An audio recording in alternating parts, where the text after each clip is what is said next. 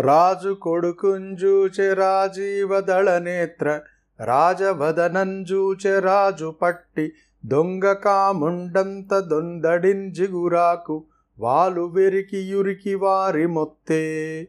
అప్పుడు ఆ రాజుకూతురు చంద్రుని కొడుకును చూచింది. బుధుడు ఆ చంద్రముఖిని చూచాడు.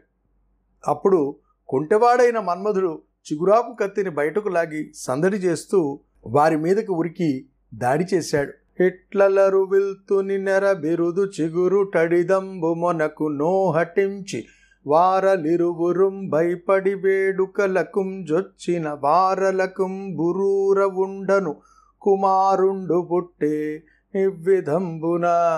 వీరాధి వీరుడైన మన్మధుని చిగురాకు బాకుకు జంకి వాళ్ళిద్దరూ రతిక్రీడలకు పూనుకోగా వారికి పురూరవుడనే కుమారుడు పుట్టాడు. మనుసుతుండు ఘనుండు మగనాలితనమున గొడుకున్గాంచి విసివి కుంది కుంది చింతన్ బొంది గురు వశిష్ఠుని భావించన్. అతని తలంపుతోన నతండు వచ్చే. ఈ విధంగా గొప్పవాడైన ఆ మనువు కుమారుడు ఆడుతనంతో కొడుకును కని విసిగి వేసారి గురువైన వశిష్ఠుని తలచుకున్నంతలో ఆయన అచ్చటకు వచ్చాడు. వచ్చి సుద్యుమ్నుండు మగవాడగు కొరకు నమ్ముని పుంగవుండు శంకరునారాధింప ఈశ్వరుండును దపసి ప్రయాసంబునకు సంతసిల్లి ఇట్లనియే. అట్లా వచ్చి సుద్యుమ్నుడు మగవాడు కావడం కోసం మా మునిశ్రేష్ఠుడు శివుణ్ణి పూజించాడు. ఈశ్వరుడు మునిపూనికకు సంతోషించాడు. తన మున్నాడిన మాటయున్ నిజముగాందన్మౌనికిం రీతిగా మనుచుండు నెలవో నెలంబురు షుండై మాసాంతరంబైనన్ గామినియై. ఈ గతి వీడు పాటమర భూమిం దాన రక్షించున్ బొమ్మనినన్ వచ్చ వశిష్ఠున్. డా మనుసుతుండారీతి రాజ్యస్థుండై. తాను ముందు చెప్పిన మాట పొల్లుపోకుండాను ఆ మునికి ప్రీతి కలిగేటట్లుగాను పరమేశ్వరుడు అనుగ్రహించాడు. సుద్యుమ్నుడు ఒక నెల పురుషుడుగాను ఒక నెల ఆడదిగాను ఉంటాడు. ఈ మారుపాటు ఒప్పేటట్లు రాజ్యాన్ని కాపాడుతాడు వెళ్ళు అని శివుడు చెప్పగా వశిష్ఠుడు తిరిగి వచ్చాడు. ఆ మనుపుత్రుడు సుద్యుమ్నుడు ఆ రీతిగా రాజ్యం చేస్తూ ఉన్నాడు. మగువయ్యగుచు మరల మగవాండు నగుచును భూతధాత్రియంత నాతండేలెన్ బ్రజలు సంతసింప బాహా బలముతోడ గురుని కరుణం చేసి కువల ఏష. ఓ రాజా గురువు కృప వల్ల అతడు ఆ విధంగా ఆడుతనం పొంది మరలా మగవాడుగా మారి ప్రజలు సంతోషించేటట్లుగా తన భుజబలంతో భూమిని పరిపాలించాడు. అతనికి నుత్కలుండును గయుండును విమలుండును నన్ను కొడుకులు మువ్వురు గలిగి ధర్మపరులయ్యుత్తరా పదంబునకు రాజులయిరి సుద్యుమ్నుండు బుదుసలియై ప్రతిష్టాన పురంబు విడిచి పురూరవునకు భూమి ఇచ్చి వనంబున కుంజనియే నవ్విధంబున. అతడికి ఉత్కలుడు గయుడు విమలుడు అనే ముగ్గురు కొడుకులు కలిగి ధర్మపరులై ఉత్తర దిక్కులోని భూములకు రాజులయ్యారు. సుద్యుమ్నుడు ముసలివాడై పురూరవునికి రాజ్యాన్ని అప్పగించి ప్రతిష్టాన పురాన్ని వదిలి తపస్సు చేసుకోవటానికి అడవులకు వెళ్ళాడు. కొడుకు సుద్యుమ్నుండు ఘోరాటవులకేంగ వందుచు మనువు వైవస్వతుండు. ధనకు బిడ్డలు గల్గందపమాచరించెను హరిన్ గూర్చి నూరేండ్లు యమునలోన. హరియంత నిక్ష్వాకుండాదిగాన్ బదుగురు పుత్రులనిచ్చెను బొసంగ. వారి ఎందున్ వృషద్రాఖ్యుండను వాడు గురునాజ్ఞ విమల ధర్మంబులు వెలయంబూని. పశుల కదుపులన్ గాచుచు బలు మొగిళ్ళు. వచ్చి నడురే ఇజోరున గురి యమంద విడియించి చుట్టు నేమరకయుండే నడవి మెకములు సొరకుండ నరసి కొనుచు. ఈ విధంగా కొడుకైన సుద్యుమ్నుడు అడవులకు వెళ్ళగా దుఃఖిస్తూ వైవస్వత మనువు బిడ్డల కోసం యమునా నదీ తీరంలో విష్ణువును గూర్చి నూరేండ్లు తపస్సు చేశాడు. విష్ణువు అతడికి ఇక్ష్వాకుడు మొదలైన పది మంది కొడుకులను ప్రసాదించాడు. వారిలో పృషద్రుడునే వాడు గురువు ఆజ్ఞ మేరకు పరిశుద్ధ ధర్మాలను పాటించి ఆలమందలను కాస్తూ ఉండేవాడు. ఒకరోజు అర్ధరాత్రి వేళ దట్టంగా మబ్బులు కమ్ముకొని భోరున వాన కురవసాగింది. అతడు మందను ఒక చోట చేర్చి అడవి మృగాలు మందపై పడకుండా కనిపెట్టుకుని ఉన్నాడు. అంత ప్రబ్బికొనిన పెంజీకటి నిబ్బరముగ నడింకి నడికి నింగికి వడితో గొబ్బున నెగసి తటాలున బెబ్బులి మందావున్ బట్టెన్ బెలుకురియరవన్న అంతలో కమ్ముకున్న ఆ కారు చీకట్లో ఒక బెబ్బుని కదలకుండా ఒదిగి ఒదిగి తటాలున పైకి దూకి మందలోని ఒక ఆవును పట్టింది. ఆవు భయంతో అంబా అని అరిచింది. ఉల్లముల గలంగి మొదవుల వెల్లువలన్నియును లేచి విచ్చల విడితోన్ జల్లాచెదరై పారెను. బెల్లుగ నంభాయటంచు బెబ్బులి గాలిన్న. పులిని పసిగెట్టగానే గుండెలదరిపోయిన ఆలమందలన్నీ అంబారావాలు చేస్తూ ఎట్లా పడితే అట్లా చల్లాచెదురైపోయాయి అయ్యవసరంబున ఆపెంజీకటి మ్రోలంగాన కడిదంబం కించి శార్దూలమంచాపుల్లావు శిరంబుంద్రుం చితగదోయంచుం బులిన్ వెండియున్ వా పోవం దెగవ్రేసి భూవరుండు ద్రోవన్ ఖడ్గ రక్తంబుచేన్ బైపైగి యుచుంజేరి చూచెందల ద్రవ్వం బట్ట యద్ధేనువున్. ఆ రాజు కారు చీకట్లో ముందేమున్నదో చూడలేక కత్తి తీసుకుని పులి కాబోలనుకుని పుల్లావు తలను ఖండించాడు. తెగలేదేమో అని మళ్ళా పులి వాపోయేటట్లుగా తెగ నరికాడు తర్వాత కత్తినంటిన నెత్తుటిని చేత్తో తుడుస్తూ వెళ్ళి తల తెగిన ఆవును చూశాడు. చూచి దుఃఖితుండయ్యున్న వృషధ్రునింగని కులగురుండగు గని కుల గురుండగు వశిష్ఠుండు కోపించి నీవు రాజత్వంబునకున్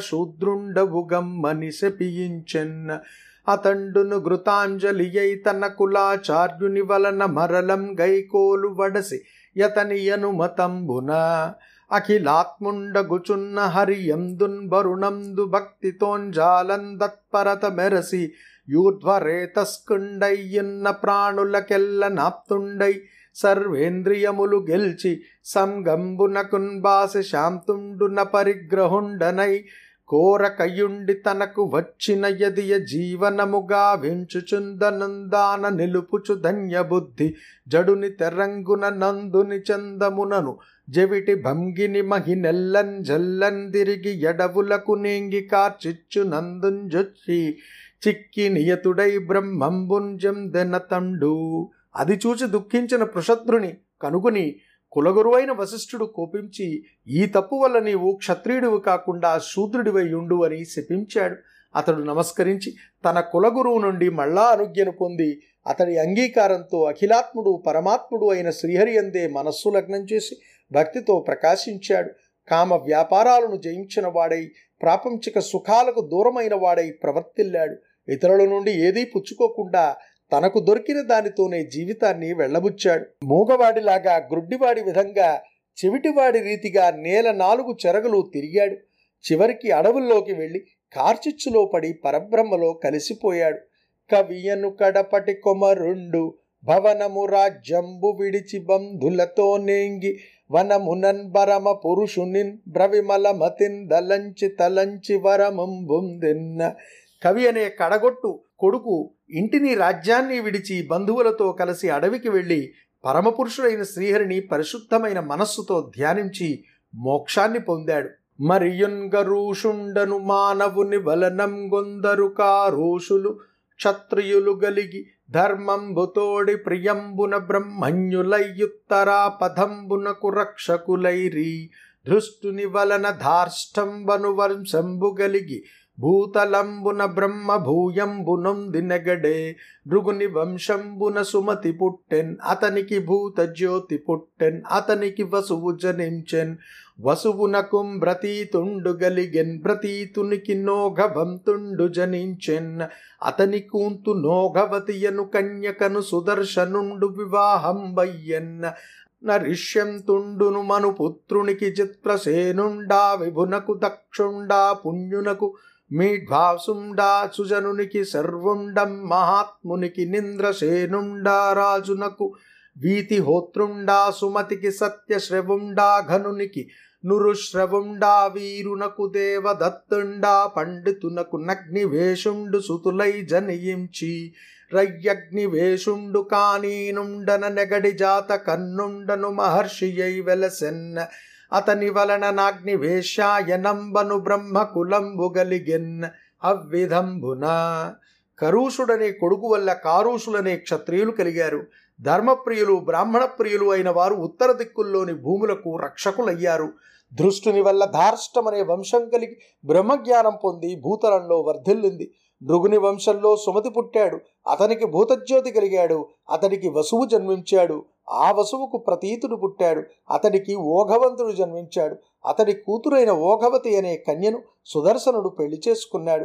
నరిష్యంతుడనే మనువు కొడుక్కి చిత్రసేనుడు ఆ రాజుకు దక్షుడు ఆ పుణ్యాత్ముడికి మీడ్వాంసుడు ఆ మంచివాడికి శర్వుడు ఆ మహాత్ముడికి ఇంద్రసేనుడు ఆ రాజుకు వీతిహోత్రుడు ఆ బుద్ధిమంతుడికి సత్యశ్రవుడు ఆ గొప్పవాడికి ఉరుశ్రవుడు ఆ వీరుడికి దేవదత్తుడు ఆ పండితుడికి అగ్నివేశుడు కొడుకులై పుట్టారు. ఆ అగ్నివేశుడు కానీనుడని ప్రసిద్ధుడై జాతకర్ణుడనే మహర్షిగా వెలిశాడు.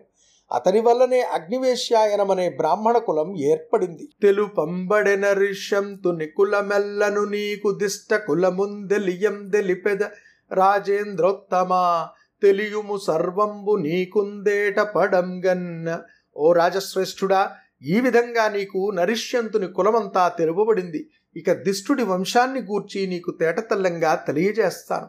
దిష్టుని కొడుకు నాభాగుండను వాండు కర్మ వశంబున వైశ్యత్వంబునొందెన్న. ఆ నాభాగునికి హలం ధనుండు కలిగెన్న. అతనికి వత్స ప్రీతియు వత్స ప్రీతికిన్ భ్రాంసువు నతనికిన్ భ్రమితియున్. భ్రమితికి ఖమిత్రుండును ఖమిత్రునికిన్ జాక్షుషుండు. నతనికి వివింశతియు వివింశతికి రంభుండు రంభునికి ధార్మికుండైన ఖని నేత్రుండు నతనికిన్ గరంధనుండు గరంధనునక వీక్షిత్తు ఆ యవిక్షిత్తునకు మరుతుండు జనియించిరా మరుతుండు చక్రవర్తి ఎయ్యన్న అతని చరిత్రంబు వినుము. దుష్టుడి కొడుకు నాభాగుడనేవాడు కర్మవశంగా వైశ్యత్వాన్ని పొందాడు. ఆ నాభాగునికి హలంధనుడు కలిగాడు. అతడికి వత్సప్రీతి వత్సప్రీతికి ప్రాంశువు అతడికి ప్రమితి ప్రమితికి కమిత్రుడు కమిత్రునికి చాక్షసుడు అతడికి వివింశతి వివింశతికి రంభుడు రంభునికి ధర్మాత్ముడైన కరినేత్రుడు అతడికి కరంధనుడు కరంధనుడికి అవిక్షుత్తు అవిక్షుత్తుకు మరుత్తుడు జన్మించారు. ఆ మరుత్తుడు చక్రవర్తి అయ్యాడు. అతడి చరిత్ర విను. అంగిరస్సుతుండు మహాయోగి సంవర్తుండతని యాగమునకు యాజకుండు. దిరిగియుండెడి వారు మరుదాఖ్యగణములొప్పారు. విశ్వేదేవుల చటి సభ్యులదికె దక్షిణల బ్రాహ్మణ కోటిందనిపెను సోమపానంబున సురవరుండు మది నుబ్బి బంగారుమయము గావించెను యాగ వస్తువులెల్లన్న నదిక నియతినా మరుత్తుండు చేసిన ఎట్టి భంగి ధీర భావంబున్ జాగంబున్ దింపున్ గలిగి ముఖము చేసిన వారిని మరియు నెరుంగ మెల్ల లోకములందు నరేంద్ర ముఖ్య. ఓ రాజా ఆ మరుత్తుని యాగానికి అంగిరసుని కొడుకు మహాయోగి అయిన సంవర్తుడు నిర్వాహకుడు. దాన్ని పరివేష్టించిన వారు మరుత్తులు విశ్వేదేవతలు అక్కడి సదస్సులు. ఆ మరుత్తుడు గొప్ప దక్షిణలతో బ్రాహ్మణులను తృప్తిపరిచాడు. సోమపానంతో పొంగిపోయిన దేవేంద్రుడు యాగవస్తువులనన్నింటినీ బంగారుమయం చేశాడు. ఆ మరుత్తుడిలాగా త్యాగము తెంపు కలిగి యజ్ఞం చేసిన మరొకరిని ముల్లోకాల్లోనూ చూడబోము. ఆ మరుత్తునకు దముండును దమునకు రాజవర్ధనుండును. రాజవర్ధునకు సుధృతియు సుధృతికి సౌధృతేయుండును. సౌధృతేయునకున్గేవలుండును కేవలునకు బంధుమంతుండును. అతనికి వేదవంతుండును వేదవంతునికి బంధుండును బంధునకు నృణబిందుండును సంభవించి. అంతా ఆ మరుత్తునికి దముడు దమునికి రాజవర్ధనుడు రాజవర్ధనునికి సుధృతి సుధృతికి సౌధృతేయుడు సౌద్రతేయునికి కేవలుడు కేవలునికి బంధుమంతుడు అతడికి వేదవంతుడు వేదవంతునికి బంధుడు బంధుడికి తృణబిందుడు జన్మించారు. అచ్చర కన్య యలంబుస గ్రచ్చరంద్రుణ బిందుంజూచి కామించి తుదింబచ్చ విలుకాని యమ్ముల ముచ్చిచ్చున వచ్చి పొందెమోహాతురయ్యి అప్సర స్త్రీ అయిన ఆలంబుస తృణబిందుని చూచి కామించింది. మోహంతో మన్మధుని బాణాలకు లోనై అతన్ని పొందింది. ఆ దంపతులకు నెలబిలయను కూంతురు జన్మించెన్. ఆ కొమ్మను విశ్రవసుండు వందిన నైల బిలుండనం గుబేరుండు పుట్టే. మరియు నాతృణ బిందునకు విశాలుండును. శూన్య బంధుండును ధూమ్రకేతుండును నను వారు మువ్వురు గొడుగులు గలిగి రందు విశాలుండును వంశవర్ధనుండై వైశాలి అను నగరంబు నిర్మించెన్. ఆ రాజునకు హేమచంద్రుండా నరేంద్రునకు ధూమ్రాక్షుండా పుడమిరేనికి సహదేవుండా బలిష్ఠునకున్ గృషాశుండా తనికి సోమదత్తుండు జన్మించెన్. అతండు ఆ దంపతులకు ఇలబిల అనే కూతురు పుట్టింది. ఆమెను విశ్రవసుడు పెళ్ళి చేసుకోగా కుబేరుడు పుట్టాడు. ఆ తృణబిందువునకు విశాలుడు శూన్యబంధుడును ధూమ్రకేతుడును అని వారు ముగ్గురు కొడుకులు కలిగారు. వారిలో విశాలుడు వంశాన్ని పెంపొందించిన వాడై వైశాలి అనే నగరాన్ని నిర్మించాడు. ఆ రాజునకు హేమచంద్రుడు అతనికి ధూమ్రాక్షుడు ఆ ప్రభువుకు సహదేవుడు ఆ బలవంతుడికి కృషాశ్వుడు అతడికి సోమదత్తుడు జన్మించారు. అమర విభుండు మెచ్చన స్వమేధము చేసి భూరి పుణ్య గతికిన్బో ఎనలమి సోమదత్తు కొడుకున్ సుమతికి జనమేజయుండనంగన్ గుమరుండుప్ప తెల్లే ఆ సోమదత్తుడు దేవేంద్రుడు మెచ్చేటట్లుగా అశ్వమేధ యాగం చేసి పుణ్యగతిని పొందాడు. అతడి కొడుకైన సుమతికి జనమేజయుడనే కుమారుడు కలిగాడు. వీరలు వైశాలు రణంబరంగి తృణబిందుని కీర్తి వహించి రాజ్యంబు సేసిరి మరియును వీళ్ళందరూ వైశాలుని ప్రసిద్ధిగాంచారు. తృణబిందుడి కీర్తిని విస్తరింపజేస్తూ వీరు రాజ్యం చేశారు. శర్యాతియను రాజు జనియించ బ్రహ్మ వరుండైన మనువుకు రూఢితోడన్ అతండంగిరుని సత్రమందు రెండవ నాంటి విహిత కర్మము నెల్ల వెలయన్ చెప్పెన్ అతని కూంతురు సుకన్యకయను వనజాక్షిదన తండ్రితోందపోవని కినరిగి శవనాశ్రమముంజేరి సకులును దానును ఫల పుష్పములు గోయన్ బార తిరిగి యొక్క పుట్టలోన నొప్పారు జ్యోతుల రెంటిన్ గాంచి వాండి ముంటన్ బొడిచెన్. కన్య ముగుద మరచి ఖద్యోతయుగమంచు దైవ వశము కథనన్ దమకియగుచు. పరబ్రహ్మ ఎందు ఆసక్తుడైన మనువుకు శర్యాతి అనే రాజు జన్మించాడు. అతడు అంగిరుని యజ్ఞమందు రెండవ నాడు చేయవలసిన కర్మకాండను వివరించి చెప్పాడు. ఆ శర్యాతి కూతురైన సుకన్యక ఒకరోజు తండ్రితో పాటు చవనముని ఆశ్రమానికి వెళ్ళింది. చెలికత్తులు తాను పూలను పండ్లను కోస్తూ వనమంతా తిరిగి ఒక పుట్టలో వెలుగుతున్న రెండు జ్యోతులను చూచింది. దైవ ఘటన వల్ల అవి మినుగురు పురుగుల జంట కాబోలనుకుని తొందరపాటున వాటిని సుకన్యక ఒక వాడి ముళ్ళుతో పొడిచింది. జ్యోతుల ముంటం బొడిచిన వాతల నెత్తురుల గురిసె వసుధేశ భట వ్రాతములకెల్ల నచ్చట. వాతల నెత్తురుల గురిసె వసుధేశ భట వ్రాతములకెల్ల నచ్చట. నాతరిమలమూత్రబంధమయ్య నరేంద్ర. ఆ విధంగా జ్యోతులను ముళ్ళుతో పొడవగా వాటి నుండి నెత్తురు కారింది. ఆ అపరాధం వల్ల అప్పుడు రాజభటులకు మలమూత్రాలు స్తంభించిపోయాయి. వారలం జూచి రాజర్షియగు శర్యాతి విస్మితుండై మీరలియ్యాశ్రమ దూషణంబుసేయనోపు దురధికారణంబుగా మీకీ నిరోధంబు సిద్ధించెన్ అని పలుకు నవసరంబునందండ్రికి సుకన్యక ఇట్లనియే వారి అవస్థ చూచి రాజర్షి అయిన శర్యాతి ఆశ్చర్యపడి మీరీ ఆశ్రమంలో ఏదైనా అపరాధం చేసి ఉండవచ్చు. ఆ కారణంగా మీకు ఈ ఆటంకం కలిగింది అని చెబుతుండగా సుకన్యక తండ్రితో ఇట్లా అన్నది. అయ్యా ఈ పుట్ట చేరువ నాడియాడి ఇందులో రెండు జ్యోతుల నున్గాం చికంట కంబునన్ బొడువ రక్తంబు గురిసెన్ ఏ విధంబునన్ గురిసెనో ఎరుంగు మీవు. అయ్యా ఈ పుట్ట దగ్గర ఆడుకుని అందులో రెండు జ్యోతులను చూచి నేను ముళ్ళుతో పొడవుగా రక్తం కారింది ఎందుకట్లా రక్తం కారిందో నీవు తెలుసుకో. అనిన శరియాతి భీతుండై కూంతుండోట్కని వల్మీకంబు కడకుం జనియందుందపంబు సేయుచున్న చెవనుని గనితన నేర్పుననతని వలనన్ ప్రసన్న తవడసి తపసి చిత్తంబు నిరింగి తన పుత్రికనిచ్చి ఎట్టకేలకుం బ్రతికిన వాండై మునీశ్వరుని వీడ్కొని పురంబు నకుం జనియన్ అంత అని చెప్పగా శర్యాది భయపడి కూతురును పుట్ట దగ్గరకు తీసుకుని పోయి అందులో తపస్సు చేస్తున్న చవనమునిని చూచాడు. తన తెలివితేటలతో మునిని ప్రసన్నుణ్ణి చేసుకున్నాడు. అతని మనస్సు తెలుసుకుని కూతురును ఆయనకిచ్చి పెళ్ళి చేసి ఆ ప్రమాదం నుండి బయటపడ్డాడు. తర్వాత మునీశ్వరుని దగ్గర సెలవు తీసుకుని పట్టణానికి వెళ్ళాడు. పరమ కోపుండయిన భార్గవున్బతింజేరి మిగులన్ బనుల ఎడల మెచ్చందిరిగి యతని పర్ణశాల నా సుకన్యకయను మగువగొన్ని ఏండ్లు మనువు మనియే. పిమ్మట ఆ సుకన్యక మిక్కిలి కోపిష్టి అయిన ఆ చవన మహర్షిని చేరి మెప్పు పొందేటట్లుగా పనులు చేసుకుంటూ అతని ఆశ్రమంలో కొన్ని ఏండ్లు కాపురం చేసింది. అంత నొక్క నాండయ్యాశ్రమంబునకు వేల్పు వెజ్జులైన యాశ్వినులిద్దరు వచ్చిన వారలంబూజించి తన ముదిమి సూపి చెవనుండిట్లనియే. మీకు మున్న యాగ భాగంబుల లేని సోమపానంబు నేడు గల్పించి ఇచ్చెద. సోమపాన సమయంబునన్ బాణ పాత్రంబు మీకు నందిచ్చెద. ఆ ముదిమి మానుపుండని ఇట్లనియే ఎట్లనియే అంతలో ఒకనాడు ఆ ఆశ్రమానికి దేవవైద్యులైన అశ్విని దేవతలు ఇద్దరు వచ్చారు. మీకు యాగభాగాల్లో ఇంతకు ముందు లేని సోమపానాన్ని నేను కరుగు చేస్తాను సోమపానం సమయంలో మీకు పాత్రను అందిస్తాను. ఎట్లాగైనా నా ముసలితనాన్ని పోగొట్టండి అని ఇంకా ఇట్లా అన్నాడు. నవకంబగు ప్రాయంబున జవరాండ్రన్ గర్రంచుమేని చక్కందనంబున్ శివతరముగన్ గృపసేయుండు దివిజాదిప వైద్యులారా దీవింతుమిమున్.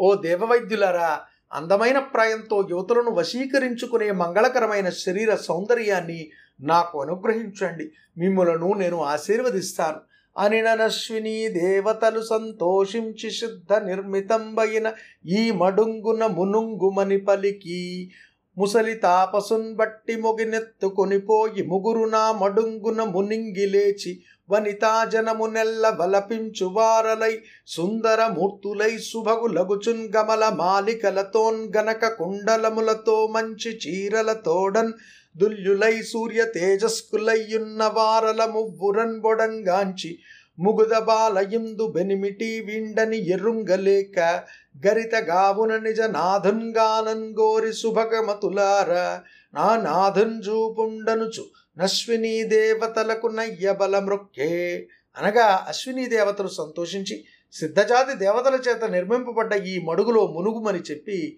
ఆ ముసలి మునిని ఉత్సాహంతో ఎత్తుకుని పోయి ముగ్గురు ఆ మడుగులో మునిగి లేచారు. స్త్రీలనందరినీ ఆకర్షించే సుందరాకారుల అదృష్టవంతులై తామర పూల మాలలతో బంగారు చెవి పోగులతో మంచి వస్త్రాలతో సూర్యుని వంటి కాంతి కలిగి ఒక్కలాగే ఉన్న ఆ ముగ్గురిని చూచి అమాయకురాలైన సుకన్యక వారిలో తన భర్తను కనిపెట్టలేకపోయింది.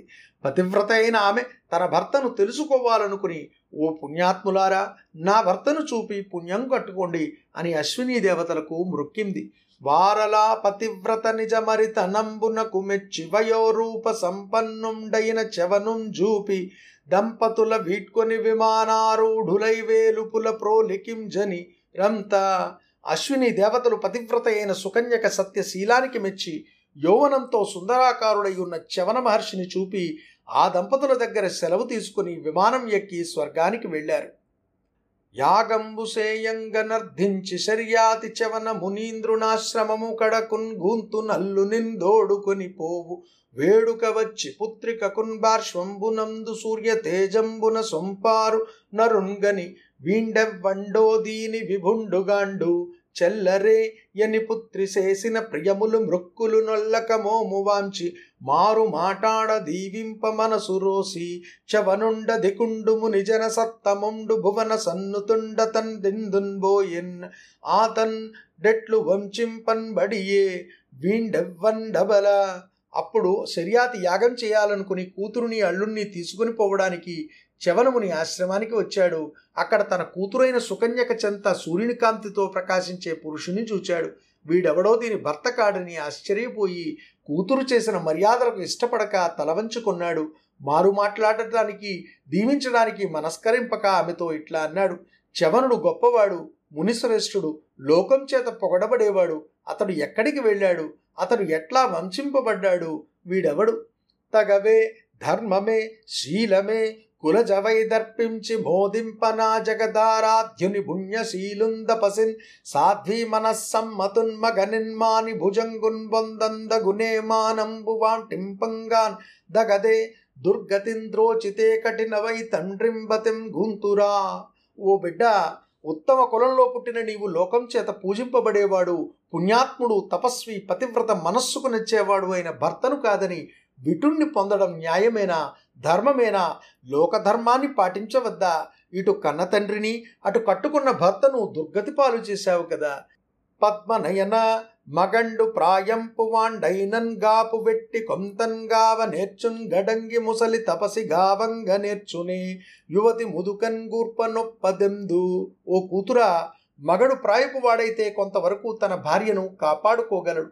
ముసలిముని తన భార్యను అదుపులో పెట్టుకోగలడా? ఎక్కడైనా సరే పడుచు పిల్లను ముసలివాడికి కట్టబెట్టకూడదు. అని పలికిన నప్పరమ పతివ్రత లలామంబు చిరునగపు చెక్కుటద్దంబులంజిడి బడన్ దండ్రికిట్లని ఏ అనగా పరమ పతివ్రత అయిన సుకన్యక చిరునవ్వుతో తండ్రితో ఇట్లా అన్నది. నీ అల్లుండి తండు భార్గవుండయ్యా జారుండుగాండు హర్షము తోడన్ నెయ్యంబు నిల్పు మంచును దొయ్యలి సర్వంబు దండ్రితో వినిపించెన్న ఓ తండ్రి ఇతడు నీ అలుడైన భార్గవుడే కాని పరపురుషుడు కాడు. నీవు ఈయనను సంతోషంతో ఆదరించు అంటూ ఆమె తండ్రికి జరిగినదంతా చెప్పింది. అంత శర్యాతియున ప్రమత్తుండై కూంతుం గౌంగిలించుకొని గారవంబునన్ ఐదు వవుగమ్మని దీవించన్. అంత భార్యాసహితుండై చెవనుండు సనితన మామకు యాగంబు సేయించి. యొక్క పాత్రంబున సోమ భాగంబున్ బట్టి నిజ తపో బలమున నశ్వినీ దేవతలకిచ్చినం జూచి శర్యాతి సంతోషంతో కూతురిని చేరదీసి ఆదరంతో సౌభాగ్యవతివి కమ్మని దీవించాడు. అప్పుడు చవరుడు భార్యతో పాటు వెళ్ళి మామకు యాగాన్ని చేయించి పెట్టాడు. ఒక గిన్నెలో సోమరసాన్ని పోసి తన తపోబలంతో అశ్విని దేవతలకిచ్చాడు. కోపము తోడుత పునమునిపైని వజ్రమెత్తిన మరలం దాప వజ్రిభుజమున వజ్రి భుజమున నాపవి నిలిపెంజగంబులాశ్చర్యపడన్ అది చూచి ఇంద్రుడు కోపంతో మునిమీదకి వజ్రాయుధాన్ని ప్రయోగించాడు. చవనుడు లోకాలు ఆశ్చర్యపడేటట్లుగా వజ్రాయుధం మళ్ళా ఇంద్రుడి భుజం మీదే స్తంభించిపోయేటట్లు చేశాడు. ఇవ్విధంబున నశ్వినీ దేవతలిద్దరు దేవతా వైద్యులై సోమ భాగంబులేని వారయ్యుంజవను సామర్థ్యంబునన్ ప్రాప్త భాగులై చనిరి. శర్యాతికి నుత్తాన బర్హ్యునానత్తుండును భూరి శేనుండునను మువ్వురు కొడుకులు గలిగి రందు ఈ విధంగా దేవవైద్యులైన అశ్విని దేవతలు ఇద్దరూ సోమభాగాన్ని పొందే అర్హత లేనివారైన చవనముని ప్రభావం వల్ల యజ్ఞ భాగాన్ని పొంది వెళ్ళారు. శర్యాతికి ఉత్తానవర్హి ఆనర్తుడు భూరిషేనుడు అనే ముగ్గురు కొడుకులు కరిగారు. ఆనర్తునకు రైవత వయుండు అతండు కుశస్థలియను పురంబు నీరధి లోపల నిర్మించి పెంపుతోన్ ఆ వర్తముఖ విషయంబులేలెన్. గనియన్ గకుద్మి ముఖ్యం వైన నందన శతము. రైవతుండు విశాల యశుండు దనకుంతు రేవతి ధాత ముందటన్ బెట్టి తగువరు నడిగెడి తలంపు తోడన్ గణ్యన్ దోట్కొని బ్రహ్మ లోకమునకెంగి ఎచట గంధర్వ కిన్నరు లజుని మ్రోల నాటపాటలు సలుపంగ నవసరంబుగా కనిలుచుండెనతన్ డొక్క క్షణముతళవు వారిలో ఆనర్తుడికి రైవతుడు జన్మించాడు. అతడు సముద్రంలో కుశస్థలి అనే పట్టణాన్ని నిర్మించి ఆనర్తము మొదలైన దేశాలను పెంపుతో పాలించాడు. అతడు కకుత్మి మొదలైన వంద మంది కొడుకులను పొందాడు. గొప్ప కీర్తి కలిగిన ఆ రైవతుడు తన కూతురైన రేవతిని బ్రహ్మకు చూపెట్టి తగిన వరుణ్ణి అడగాలనే తలంపుతో బ్రహ్మ లోకానికి వెళ్ళాడు. బ్రహ్మ కొలువులో గంధర్వులు కిన్నరులు ఆడుతూ పాడుతూ ఉండడం వల్ల అది దర్శనానికి తగిన సమయం కాదనుకుని ఒక్క క్షణం పాటు నిలుచుండిపోయాడు. అంత నవసరంబైన నజునికి నమస్కరించి రైవతుండు రేవతిని చూపి ఇట్లనియే అంతలో దర్శనానికి వీలు కలగా రైవతుడు బ్రహ్మకు నమస్కరించి రేవతిని చూపి ఇట్లా అన్నాడు. చాలా ముద్దరాలు జబరాలు గుమరాలు నీ శుభాత్మురాలి కెవ్వండొక్కు మగండు. సెప్పు మనిన మదింజూచి పకపక నవ్వి భూమిపతికి నలువ పలికే. అందగత్తే ప్రాయంలో ఉన్నది అయిన ఈ మంచి పిల్లకు ఎవడు మగడవుతాడో సెలవివ్వు అనగా బ్రహ్మ మనోదృష్టితో చూచి పకపక నవ్వుతూ ఆ రాజుతో ఇట్లా అన్నాడు. మనుజేశ దీనికై మదిలో నందలంచిన వారలెల్లరుగాల వశతన్ జనిరి. వారల బిడ్డల వారల మనుమల వారల గోత్రంబు వారినైన వినము మేదిని మింద. వినుము నీ వచ్చిన ఈలోన నిరువది ఏడు మారులుండొండ నాలుగు యుగములున్ జనియన్. ఈ వటుగాన ధరణికి నరుగుమిప్పుడు దేవదేవుండు హరిబల దేవుండనంగ. భూమి భారంబు మాన్పంగన్ బుట్టినాండు సకల భూతాత్మకుండు నిజాంశంబుతోడ యువతి మణి నిమ్ము జనమణికున్నతాత్మ. ఓ రాజా నీవు ఈ కన్య కోసం ఎవరిని మనసులో పెట్టుకున్నావో వాళ్ళందరూ కాలంతో పాటు వెళ్ళిపోయారు. ఇప్పుడు వాళ్ళ కొడుకులు మనువలు ఎవ్వరూ లేరు. భూమి మీద వాళ్ళ కులగోత్రాల పేర్లు కూడా వినపడవు. నీవు వచ్చిన ఈ లోపునే భూలోకంలో నాలుగు యుగాలు ఇరవై ఏడు మారులు గడిచిపోయాయి. నీవిప్పుడు భూలోకానికి వెళ్ళు. ఈ భూభారాన్ని పోగొట్టడానికి దేవదేవుడైన శ్రీహరి బలరాముని అవతారం ఎత్తాడు. ఆ పురుషోత్తముడికి ఈ కన్యారత్నాన్ని ఇవ్వు అన్నాడు. అనియానతిచ్చిన బ్రహ్మకు నమస్కరించి భూలోకంబునకుంజనుదెంచి సోదరస్వజనహీనంబగు తన నగరంబునక రాజు వచ్చి బలభద్రుంగాంచి రేవతీ కన్య నతనికిచ్చి నారాయణాశ్రమంబగు బదరిగా వనంబునకు నియమంబునందపంబుసేయం జనియే. ఇట్లా ఆనతిచ్చిన బ్రహ్మకు నమస్కరించి రైవతుడు భూలోకానికి బయలుదేరి ఆ నాన్న వాళ్ళు ఎవ్వరూ లేని నగరానికి వచ్చాడు. బలరాముడికి రేవతనిచ్చి పెళ్ళి చేసి నారాయణాశ్రమం ఉండే బదరికా వనానికి తపస్సు చేసుకోవడానికి వెళ్ళిపోయాడు. నభగుండను మనుజ పతికిని శుభమతి నా భాగుండనంగ సుతుండు దయించం ప్రభులై మనియడు తలంపున విభజించిరి భ్రాతలతని విత్తమునధిపా నభగుడనే రాజుకు బుద్ధిమంతుడైన నాభాగుడనే కొడుకు కలిగాడు.